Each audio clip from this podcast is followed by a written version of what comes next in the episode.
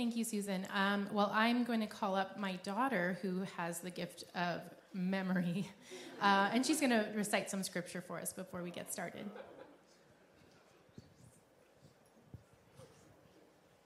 The Lord is my shepherd, I shall not want. He makes me lie down in green pastures. He leads me beside still waters. He restores my soul. He guides me in paths of righteousness for his name's sake. Even though I walk through the valley of the shadow of death, I will fear no evil, for you are with me. Your rod and your staff, they comfort me. You will prepare a table before me in the presence of my enemies. You anoint my head with oil, my cup overflows. Surely. Surely goodness and love will follow me all the days of my life, and I'll dwell in the house of the Lord forever.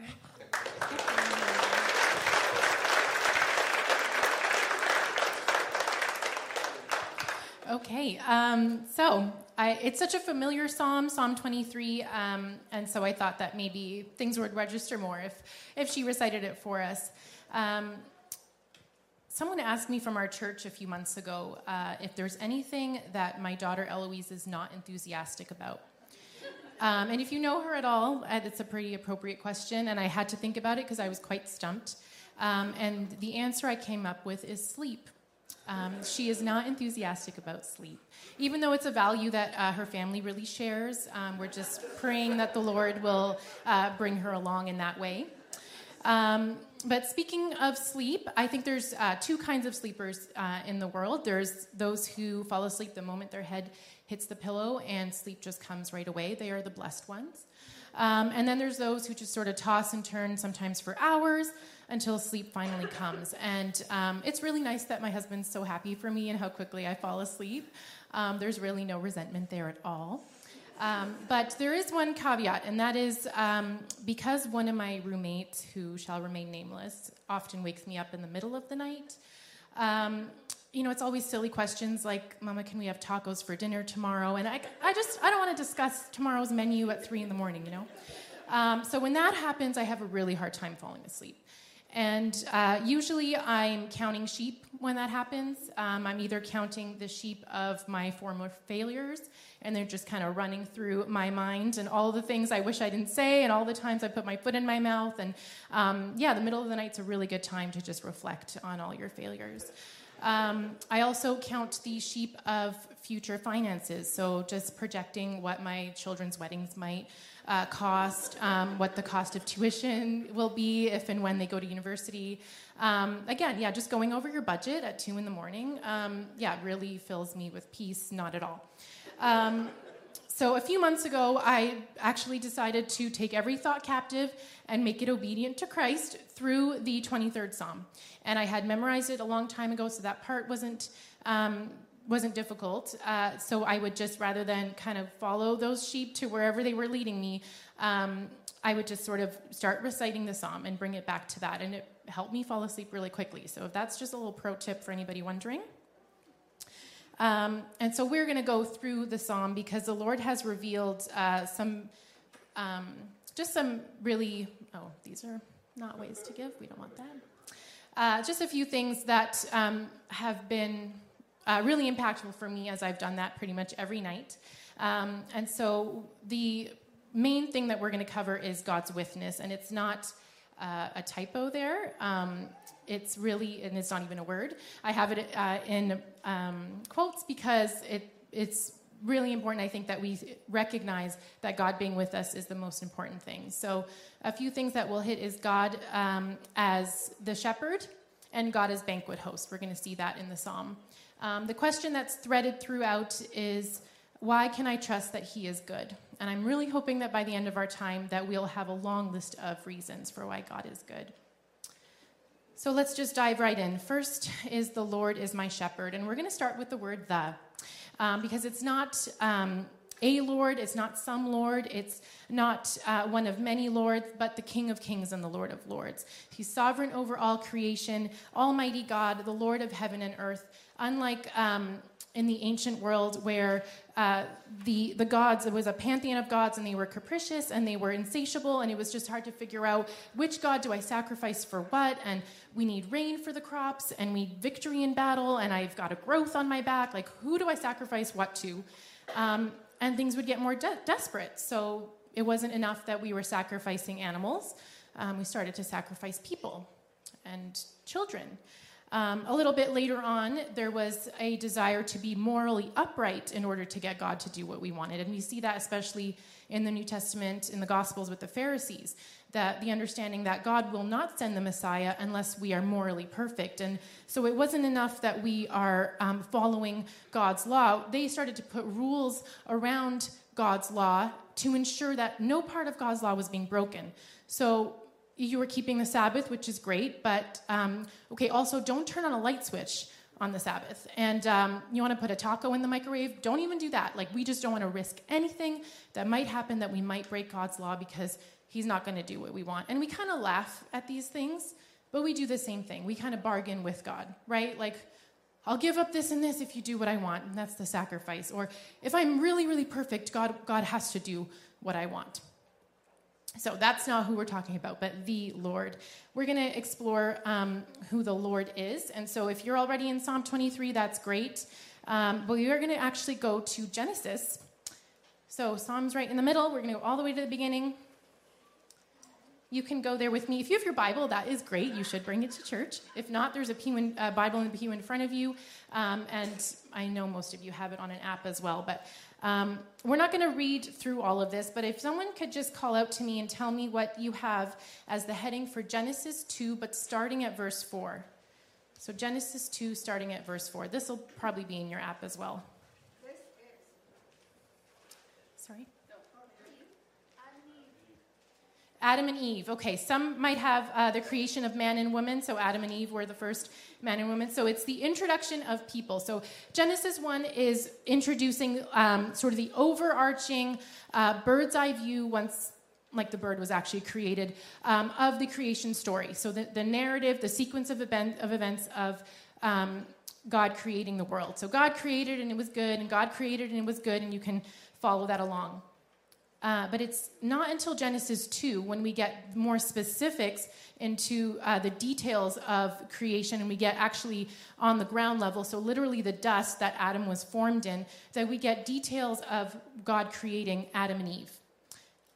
And it's not until verse 4 that we meet the Lord God. It's the first time we see Lord God in the text. All of Genesis 1 and the beginning of Genesis 2 has God as God. God the creator, and his creation. And that was the relationship. So whether it's your beloved pet or the ocean or the grass or the wind, the relationship is creator and created. So there's no intimacy there. Does that make sense? And it's not until Genesis 2, starting at verse 4, that we meet the Lord God. And it's when the reader is now introduced to God's personal name, Yahweh. Yahweh, closer than your next breath. Why, why is that significant? You'll notice uh, if you turn the page, okay, it's two pages for me. Um, chapter three has the fall, and that's when sin enters the world. And the serpent comes in, and he's talking to Eve, and you'll notice that he does not address God as the Lord. There's no intimacy there. And unfortunately, Eve doesn't either because she doesn't really know him. She doesn't see him as good or um, trust him to do good for her this is a little um, foreshadowing that we're going to see later in the Gospels. There's only one time that Jesus addresses the Lord as God, and we'll talk about that. But for now, you'll recognize that when God creates his people, his image bearers, whether you're a believer in Jesus or not, you are a, a bearer of God's image, the Lord. That's when he actually introduces himself with that personal name of Yahweh, closer than your next breath, because he wants to be known by his people. Okay, a few uh, chapters later, and we're not going to be in Genesis forever, I promise. Genesis 16, we meet a woman named Hagar. And Hagar is a servant of Abraham and Sarah. Abraham received the promise that his children would become a great multitude of nations. Um, but Abraham and Sarah are like old as dirt. And so it just feels like maybe the promise has an expiration date. And so Sarah says, you know what, let's just get this ball rolling, just have this child through my maidservant, and you know, we'll just we'll just get this going.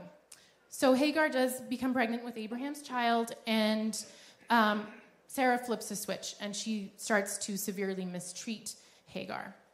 And Hagar decides to take her chances and go into the wilderness. So, into the desert as a pregnant woman. So, you got to imagine how bad her experience was so far uh, with Abraham and Sarah, if, if that's kind of like what she's willing to do.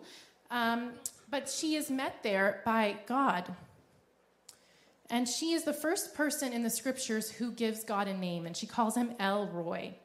In uh, chapter 16, verse 13, she calls him, You are the God of seeing, for truly here I have seen him who looks after me.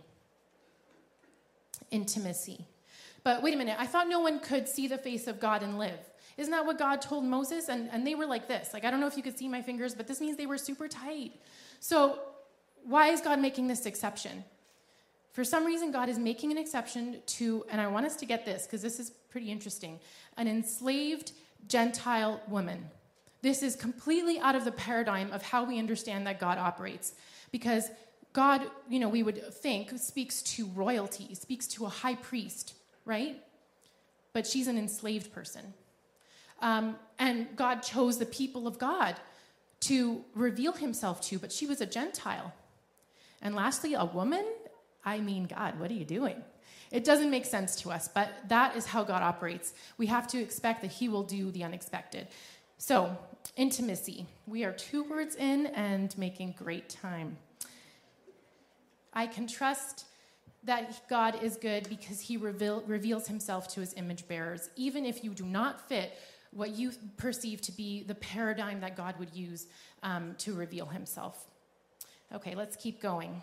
I shall not want.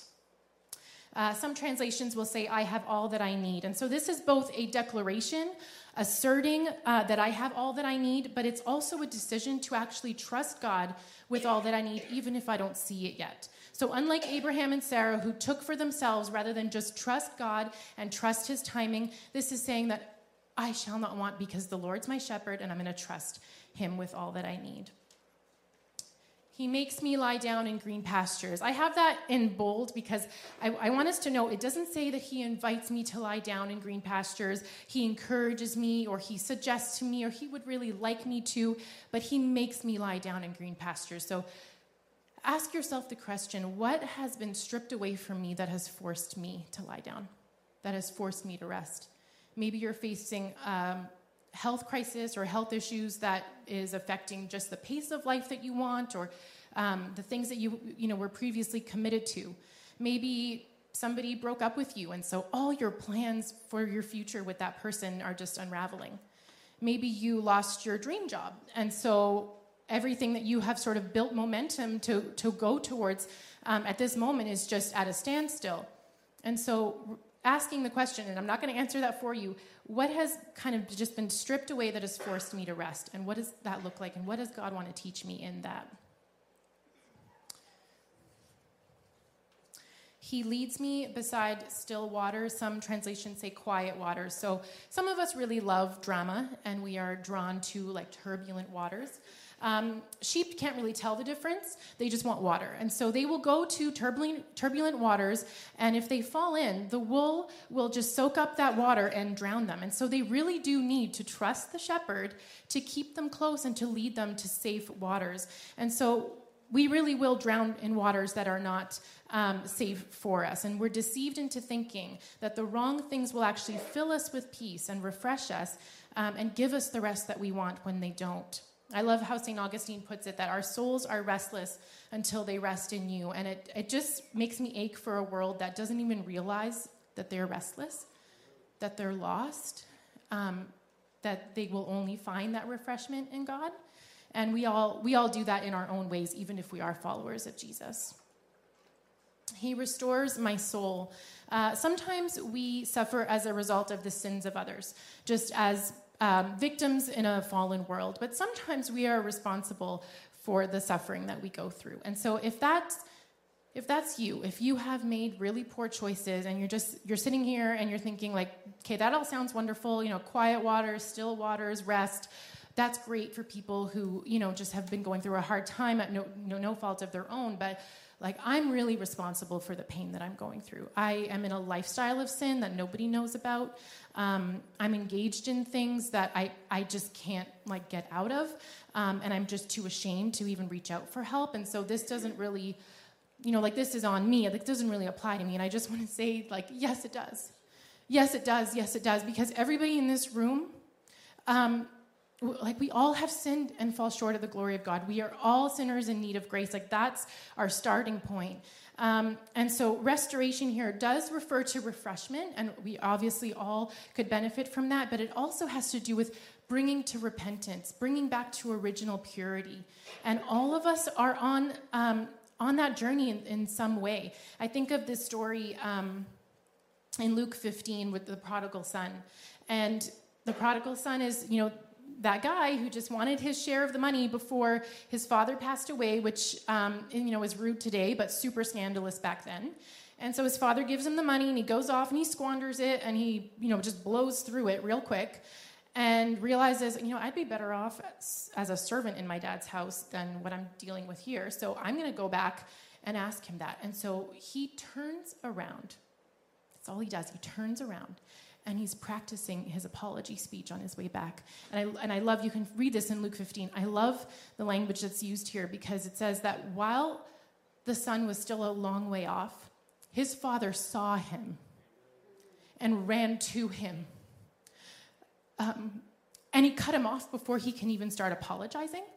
You know, like he had he had this whole speech. You can read about it. You could read about how he's apologizing uh, in his head, practicing what he's going to say, and he doesn't even get to get it all out when he when the father sees him. The father, what does he do? He wraps his robe around him, puts on this signet ring, and restores his soul to the family to good standing. And that is what God does for us. He doesn't wait for us to grovel at his feet and give you know, all our big apology speeches. He just wants us to turn around. So maybe this is your day to just turn around. Just turn around. Uh, he guides me in paths of righteousness for his name's sake. Sometimes it's important to just note that I, I just need to be where the shepherd is and I'm on the right path. I just need to be with the shepherd um, and I'm on the right path. I love the terms um, for guides and leads. In the psalm, it's the Hebrew word nahal, and nahal actually refers to guidance, but in a wilderness. Well being, but in a time of stress. So sometimes we feel like, you know what, I'm kind of in a wilderness season, I must be on the wrong path. Or I'm in a really stressful situation, something, I must, something must be off here. But really, um, the point is that God is still with us, even in those wilderness moments. It's not like He's just the God that's here for a good time, and as soon as things turn or things get hard or things get complicated or, you know, whatever, that He's not around.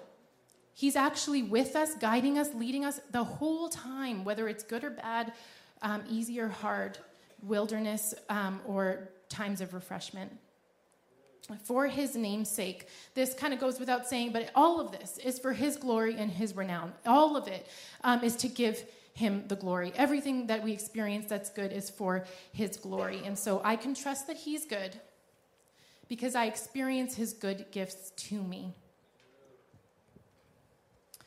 Okay, things are about to get dark. Hope you're ready even though I walk through the valley. So even though I follow the shepherd, I still go through hardship. The psalmist can be experiencing the refreshing, restorative benefits of following the shepherd and still walk through the valley of the shadow of death. But notice that it says walk through the valley. So it's not our final destination. We are going to see later what it is to actually dwell in the house of the Lord forever, like spoiler alert. Um, but right now, we're just passing through. And I, and I just feel for people who have passed through a hardship, but mentally, spiritually, emotionally, there's a hardness that's still in that, in that place. Um, and there's a wedge between them and God, and so their bitterness grows and resentment grows, um, and they have not allowed their spirit to really pass through the valley of the shadow of death. So if that's you, just take note of that. We're passing through the hardship. And notice the psalmist is talking about pass about walking through the valley, but it's it's present tense. So he's actually experiencing um, the you know the rest and the, the still waters and the quiet waters while he's walking through the valley of the shadow of death. It doesn't say I walked. It, It's not past tense. It didn't happen another time. I walked. It's currently happening right now. So he can experience the peace even in that moment. The language, even though, always reminds me of um, the story in Daniel 3 um, with Shadrach, Meshach, and Abednego. Maybe you remember them as Rack, Shack, and Benny if you watched Veggie Tales in the 90s. Yeah, the bunny song. This was like peak Christian entertainment. Um, and so Shadrach, Meshach, and Abednego. I mean, you're going to have to just like check, look it up on YouTube. I don't want to distract you now. Um, they are in Babylon. They are Hebrew men that are told that you know they have to bow down to this statue, to this idol, um, and if not, they're going to be thrown into a fiery furnace. And so this, I mean, how's that for like public policy, right? Um, but they tell the king, and I just I love what they say to the king. They say, um, "Our God has the capacity to save us." Our God is sovereign and powerful, and He is able. So they're not questioning whether He can. Our God can save us from the flames. But even if He doesn't, we're not going to bow down. Even though I walk through the valley, even if He doesn't spare me from the flames, even if He lets me go through this situation, um, He's still good. And I can still trust Him, and, um, and He's still worthy of praise. So a few years ago, I was pregnant with my third child, and um, I started spotting.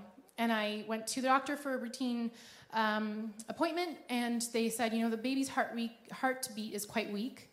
Um, so we really just need you to rest and come back in a month, and we'll see how you're doing. We, there's nothing we can do about that right now. And the Lord brought me to Daniel 3, and I read that exchange that, that these men um, had with, with the king. And I just um, the Lord just kind of worked on my heart about it and said, Do you still trust me? Am I still good um, if the baby doesn't make it? And I had a month to kind of wrestle with that before the appointment.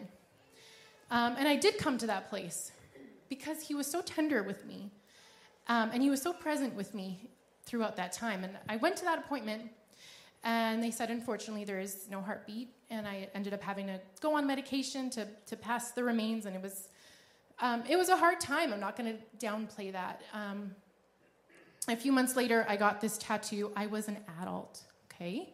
If anyone's contemplating. And it says, Yet he is still good. And it was from Daniel 3. So even though I walk through the valley, even if I have to go through this fire and this fiery furnace, he's still good. And I have it on my uh, left forearm because I'm left handed. So I want to be able to see it as a reminder because I'm going to go keep going through hard things. That's just life when I'm writing, when I'm washing dishes, when I'm reading, when I'm cooking. Um, I think that's pretty much all I do, to be honest. Um, but in all those times, I have that reminder all the time. And yet, He's still good. I'm going through this valley, but He's still good. Okay? So, I walk through the valley of the shadow of death. Um, okay, I'm excited about this. so, Jesus walked through death so that we would only experience the shadow of it okay? He took on the full reality of death in our place so that we would only experience the shadow of death. 2 Corinthians 5:21 says, God made him, Jesus, who knew no sin, to be sin for us, so that we might become the righteousness of God, so that we might be made right with God. I don't want this to come off as um, irreverent because I, I know how horrific it, it must have been, but sometimes I've wondered why Jesus agonized so much over the cross. Because we have records of um, martyrs going to their death, and some of them have experienced more horrific deaths than the crucifixion, if you can imagine that, and torture and whatever. Um, and they're going singing, um, praying, like they just have this quiet confidence about them. And yet we have Jesus, records in the Gospels of him sweating blood in the garden, begging God to take the cup from him. Like, I just have wondered, like, why did he not have that same um, conviction and, and strength? and this is where I, I want to note um, the difference between the shadow and the actual death. Because God distanced himself from Jesus in that moment so that we would never have to know what it is to be without him. That the worst thing we can experience in this life, and I, I know I could see some of your faces like you have gone through it. I don't want to downplay that, but God literally stepped back and distanced himself from Jesus so that if we are following him, we never have to do any of it um, without him.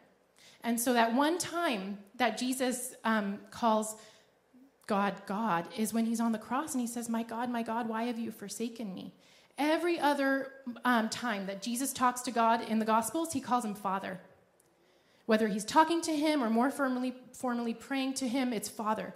Father, Father, Father. But on the cross, my God, why have you forsaken me? So that we would never have to. It's the difference between being hit by a train and being hit by the shadow of a train, or being stung by a bee and being stung by the shadow of a bee. Does that make sense? I hope so. Okay. So, even though I walk through the valley of the shadow of death, I will fear no evil. See, the, the presence of the shepherd did not eliminate the presence of evil, but the fear of evil. Okay, we're not promised in this world we will have trouble, right? So the presence of the shepherd did not eliminate the presence of evil, but the fear of evil. Why? Because the Lord's my shepherd and I'm with him.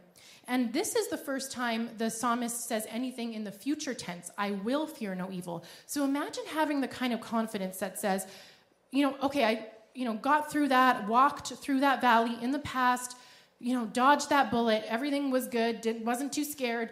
No, it's so confident because I'm with the shepherd and I'm on the right path with him that even in the future, I'm confident I will fear no evil. I might face evil, but I will not fear it. And why is that? For you are with me. This is when the psalmist, we're going to like pause our regular programming and do a little English lesson on the narrative voice, okay? So this is when the psalmist switches from the third person narrative to the to the second person narrative. So the first person narrative is um, I love tacos. I think that's been clear so far. Uh, anybody else? Yes. Okay, we love tacos. First person narrative I love tacos, we love tacos. First person narrative. Second person narrative. Who who was it that liked tacos? Me. Okay, you. Anybody else? You love tacos. Y'all love tacos. That's one thing the South is definitely getting right. Um, the scriptures have a y'all. It just, it is what it is. So you, you, y'all love tacos. Second person narrative. Third person narrative says he and she, they love tacos. Third person narrative. So why is this important? The audience is gone. He was talking to us about his experience with God but now he's just talking to God. He's telling us about his experience and all the things God did for him and, you know, makes me lie down in green pastures. He leads me beside still waters. He restores my soul. But now he's just with him. Now he's just with him, talking to him. No one else is in the room. No one else is present. It's too dark. He's in the valley of the shadow of death. He can't see anyone else. He's just with the shepherd. And sometimes it takes real pain to know God, not just experience his good gifts, what we would maybe call common grace of the previous verses. Right? The common grace just says that um, the rain falls on the righteous and the unrighteous, that God allows the rain to fall on the righteous and the unrighteous. We can all, because we are image bearers, whether you believe in Jesus or not, you are bearing God's image. We can um, enjoy the smell of a flower, the sight of a sunset, and even the taste of a taco. So these are all gifts that God gives to people, the Lord.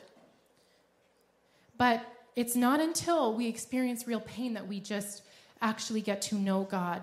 Um, Tim Keller said, and I, I have to say this about Tim Keller. So I made the mistake of saying that Tim Keller was my best friend at home, and my children were really offended by that. One of them said, uh, Mama, I thought daddy was your best friend. And I said, You're right. You're right, you're right, you're right. That is true. But some guy named Tim said this It's not until God is all you have that you realize he's all you need. It's not until God is all you have that you realize He's all you need. So, this is the repeated message of the scriptures, right from Genesis 2, right at the beginning, right when people enter the scene. The rest of creation just knows Him as God the Creator and the created. And unfortunately, so many people never get past that. But from the beginning, God wants to be known by His people intimacy, Yahweh, closer than your next breath. 400 years of silence, right, in between the Old and the New Testament. What is the first, Matthew chapter 1, the first thing that enters the scene, Joseph is told in a dream, you're going to call his name Emmanuel. Why? It means God with us.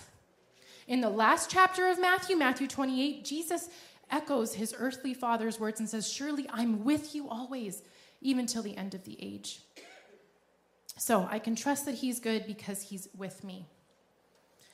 Your rod and your staff, they comfort me. You know, I just feel like this took like a weird right turn because a rod and a staff are not comforting. I'm just going to be honest. Um, you want to talk, you know, comforting things, a, a cozy blanket, um, maybe a cup of tea, those are comforting. Um, a warm fire, fuzzy slippers, like these are comforting things. But when you actually desire the things of God and you have tried all the other things, to get the peace that you need and the satisfaction that you need and the confidence that you need um, there's something about knowing where where is the shepherd leading me and i want to be in those boundaries. I want i want your rod and your staff to show me where i should be. And the discipline that comes with that um, means i'm willing to give up certain things because um, they don't fill me with peace and i've come to realize that. Uh, a few weeks ago we had quite a bit of snow and um, I find it really disconcerting when you're driving and you can't see the lines on the road. Um, and so it's comforting to know where the boundaries are for my vehicle. I can drive here, and those are my boundaries, and you can drive here, and those are your boundaries. And those are the good boundaries that we need to know that we are safe. And so I can trust that He is good because He disciplines those He loves, but it's for the purpose of helping me become who I was always created to be. We're going to switch gears here and meet the Lord as gracious host. You prepare a table before me. So, this again, it's present tense. The Lord is preparing a table, and so the Lord continues to provide even in hardship. So I can enjoy a meal as if everything is at perfect peace because it can be in my heart. Not a rushed snack before going into battle, but the Lord actually wants intimacy to actually prepare a nice, long, drawn out meal. You prepare a table before me, but it's in the presence of my enemies. So we have to note that the enemies are powerless. Oh, sorry, did I miss something? No, ignore me. Um, Okay, you prepare a table before me so I can trust that He's good because His provision sustains me even in hardship. And so um, you prepare a table before me in the presence of my enemies. So the enemies are powerless to prevent God's people from actually enjoying His generous hospitality if, if we don't let them. This always reminds me of another table that was prepared, and that's the Last Supper.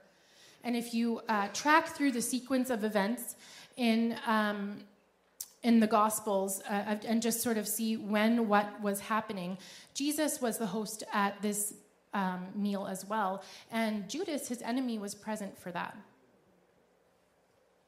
And so he ate with Judas, he ate with his enemy. Uh, and there's a record of Jesus actually dipping the bread into the wine and handing it to Judas. Like, what an intimate moment. There are very few people that I would dip something in and, and hand, um, hand to like that kind of intimacy in a meal.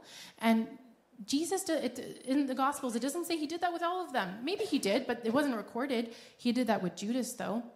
And at some point, um, Jesus tells him, you know, what you're going to do, just go do and do it quickly. And he was going to go betray him right after that meal. And that was the, the beginning of, of the end, right?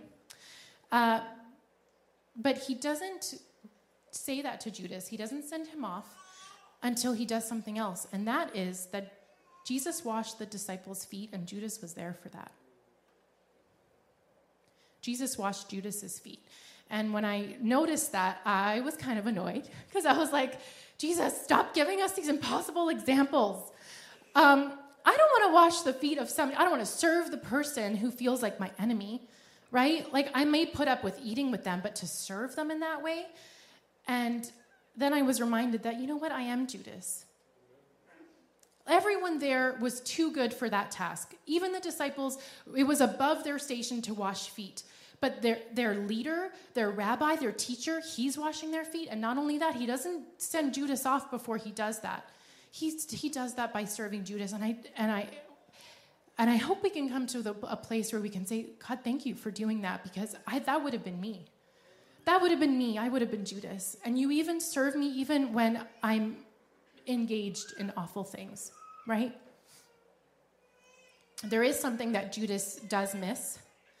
Um, there's in John chapter 14 until 17, there's the pastoral prayer, and, and Jesus um, is teaching the disciples and prays for them, and he calls himself the resurrection and the life and the true vine. And he says, Abide in me, and peace I leave with you. And the Helper, the Holy Spirit, is coming after me. And take heart, I've overcome the world, and love one another, and all these, all these beautiful things. And Judas missed all that. And I just wonder if anything would have been different if he was there for it.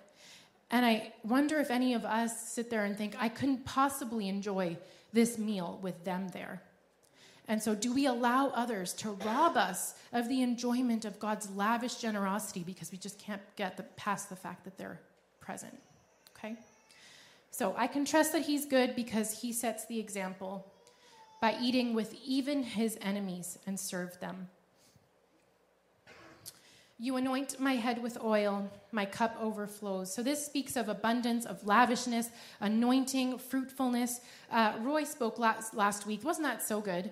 Um, and he talked about the cups that were um, being filled up, that we could bring to be filled up. And so I just wonder do we trust that if we have enough faith to bring the cup, that he'll actually fill it? Or are we afraid of what might be poured out when he does? I want to just remind us the cup of wrath that God poured out when Jesus died on the cross, that was reserved for the lamb that was slain. This anointing has to do with um, calling. And God will equip the called to overflowing. I meet with a spiritual director every week, and she always says this. She says, um, God doesn't call the equipped, He equips the called. So you just turning around to be restored is enough. He will do the rest and he will um, fill the cup to overflow. So I can trust that he's good because in his grace and mercy, he calls and he equips me. Surely goodness and love will follow me all the days of my life. So there's a certainty of goodness, of mercy, of steadfast love. Um, the shepherd ahead of me, guiding me, right? If I'm just with the shepherd, then I'm on the right path. Um, and Charles Spurgeon says that goodness and love are kind of like twin angels at my back. And so I think of that song that says, um, It may look like I'm surrounded, but I'm surrounded by you. And so even though I walk through the valley, I'm surrounded by the shepherd in front of me leading me and his goodness and love um, that speaks of running after and chasing and pursuing. And I will dwell in the house of the Lord forever. Remember, we are passing through the valley of the shadow of death, but I will dwell in the presence of the Lord forever, meaning to abide and to remain and to rest. I want to echo from Psalm 27 where it says, to gaze upon the beauty of the Lord and to seek him in his temple. Isn't that what it's really just all about? And Jesus says again from Matthew 28, Surely I'm with you always, even to the end of the age. And so um, I can trust that He's good because He invites me to dwell with Him forever. If you're still uh, holding your Bible, I want to go to Revelation 21. Revelation 21 is the second to last chapter of the whole Bible, and we started in Genesis 2, which is the second chapter of the whole Bible. So from start to finish, we're going to see what it is that God wants to be with his people. Revelation 21, you can read this with me if you if you want. 1 uh, to 5. Revelation 21 verse 1 to 5. Then I saw a new heaven and a new earth, for the first heaven and the first earth had passed away and the sea was no more. And I saw the holy city, New Jerusalem, coming down out of heaven from God, prepared as a bride adorned for her husband. And I heard a loud voice from the throne saying, Listen to this Behold, the dwelling place of God is with people he will dwell with them, and they will be his people. God himself will be with them and be their God. He will wipe away every tear from their eyes, and death shall be no more. Neither shall there be mourning, nor crying, nor pain any more. For the former things have passed away. And he who was seated on the throne said, Behold, I am making all things new. Also, he said, Write this down, for these words are trustworthy and true. And I just I have to ask, are these words trustworthy and true for you? That from start to finish, it's all about Him being with us. He didn't reveal Himself until man and woman were on the scene. And, he, and the final goal, the final deal, the whole um, thing ends with Him dwelling with His people. I'll call the worship team up at this time. Here at Meadowbrook Church, we are helping people take their next steps with Jesus, upward, inward, and outward. Um, I want to close in prayer and invite you to um, do a little bit of a reflective prayer with me. Um, it's something that I tell my kids when they're wondering why I'm just sitting there with my eyes closed, and I say that I, am not saying a lot of words to God these days. Um, and it's because I, I find that what God wants to say to me is just so much more important than what I have to say to Him. And so I, I just want to listen. So as you consider what your next steps might look like, these are just some questions that you can be asking yourself. You can close your eyes if that's easier for you. I will read them out. If you want to be reading them, that's fine. Do I know God as Lord? So, not as one of many gods, but Yahweh, the Lord, closer than I next breath. Do I know God as Lord? Consider is, is this maybe a moment of restoration for your soul? Maybe for the first time, maybe for the hundredth time. There's no expiry date on that. Do I know God as Lord? Do I believe that He's good, even as I walk through the valley of the shadow of death? See, the serpent's ultimate strategy was to question God's goodness. Did God really say? Is He really good? So, do I believe that He is good? And finally, do I see His withness as the epitome, the utmost, the ultimate, the most important part of His goodness? Just being with Him, not just enjoying the gifts that He gives me, but His presence. Lord Jesus, I thank you that you want to be with us. What a gift. Almighty God wanting to be with his people. May they, this be a thin place where heaven and earth meet. And so as we leave today, help us to consider and to keep considering do we see you as good? Do I know you as Lord? Do I recognize your goodness as the best thing for me? Amen.